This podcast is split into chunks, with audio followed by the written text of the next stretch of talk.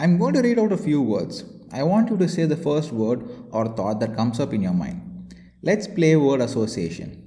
Here are the words 1. Hormonal contraceptive, 2. Birth control pill, and 3. Oral contraceptive. If any of these words I said made you think of bad, not so good, or sometimes in the negative, then make sure you keep listening. This is the G Spot, and I am your host, Dr. Arvindh Santhosh.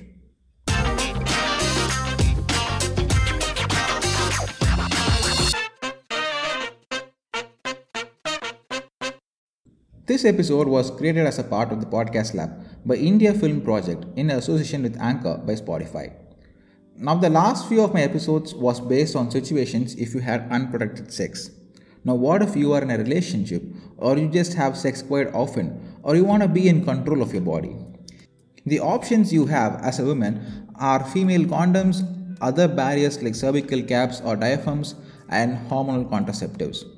So basically, it's barrier contraceptives which prevent the sperm from reaching the ovum, or hormonal contraceptives which prevent ovulation and fertilization. Hormonal contraceptives are of many types. They can be pills, patches, inserts, implants, intrauterine devices, and even jewelry. Yes, we have jewelry which is coated with medication that works as contraception. But why do most people have negative association with hormonal contraceptives in spite of it being very effective and widely available? That has to do a lot with the advent of social media.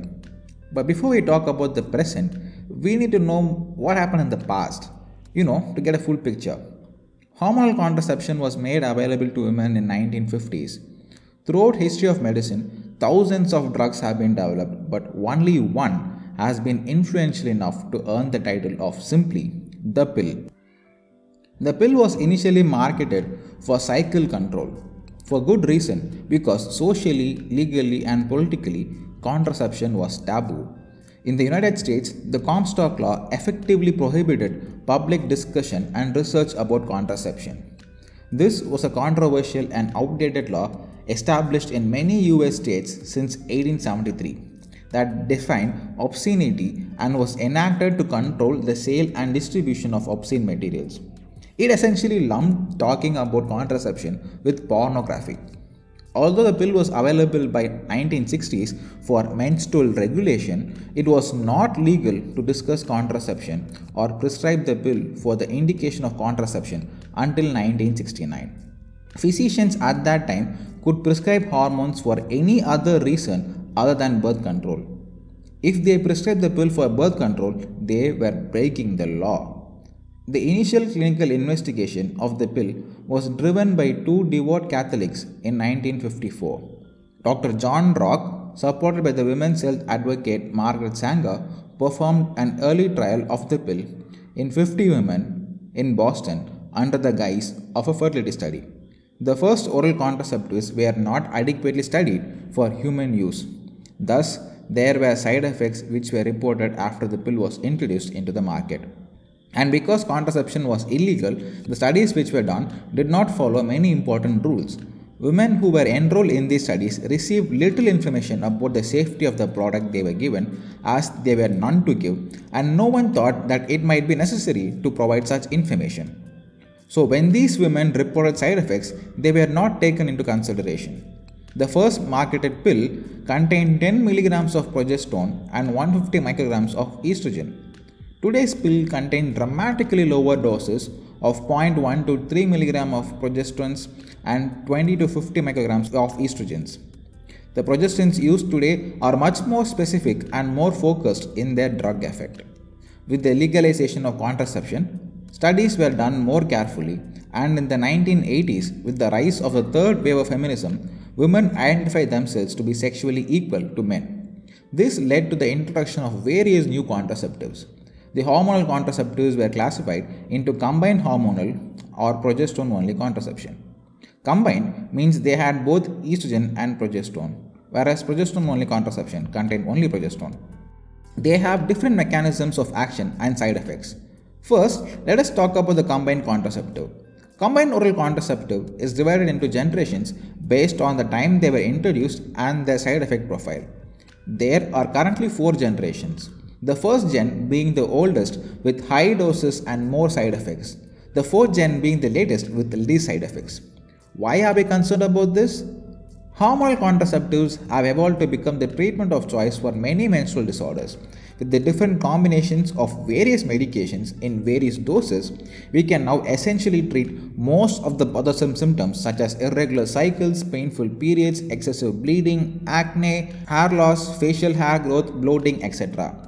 So, you just have to discuss with your gynec about your symptoms and then we can choose a combination which will treat your symptoms. For some people, a little trial with two or three combinations may be required to get the best results. Now, most of the combined contraceptives are oral pills. We now have implants, and these can be inserted under your skin as a minor office procedure. They work for a period of a few years. The most dangerous side effects of combined contraceptives are blood clots and benign liver tumors.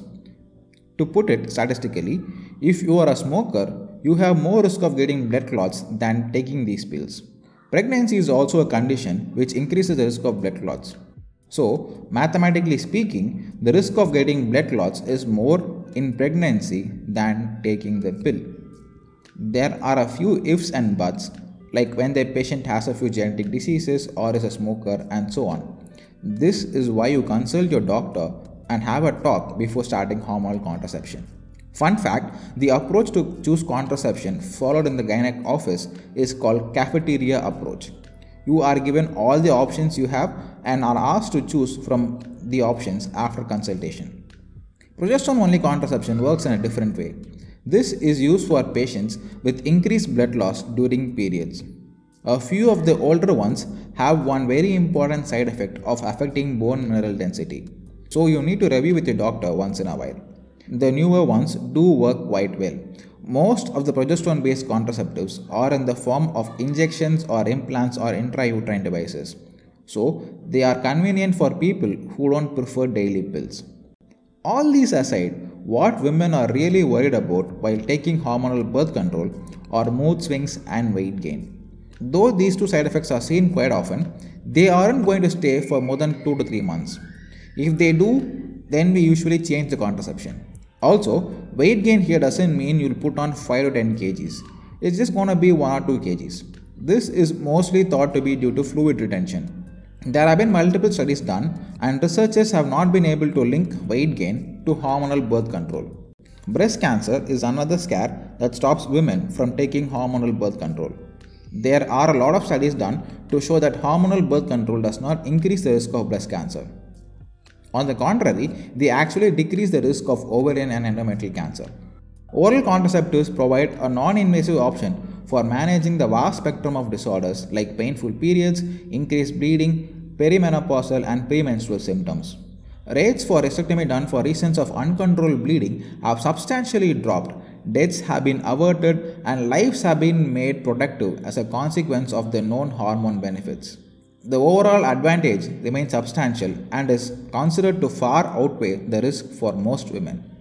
If you are simply curious to see how your body reacts to going off the pill, I support the idea of taking a birth control holiday every 3 to 5 years to make sure your cycles are regular. Get off it for a couple of months to see what your period looks like. If it's regular, you can get back on it to continue to prevent pregnancy. Just make sure you're using a backup method like condoms during the break. All OB-GYNs regularly prescribe contraception. We have gone through years of medical school to offer you medical advice. Problems come when you have social media influencers telling the pill is bad for you. For example, this is a post I came across the other day. It showed a graph of what happens when people ditch hormonal birth control. By the third month, they claim your gut starts to glow and your skin and hair are healthy as fuck. This particular influencer has 100,000 followers on Instagram. We now have influencers like this in India as well. Let's be very honest here.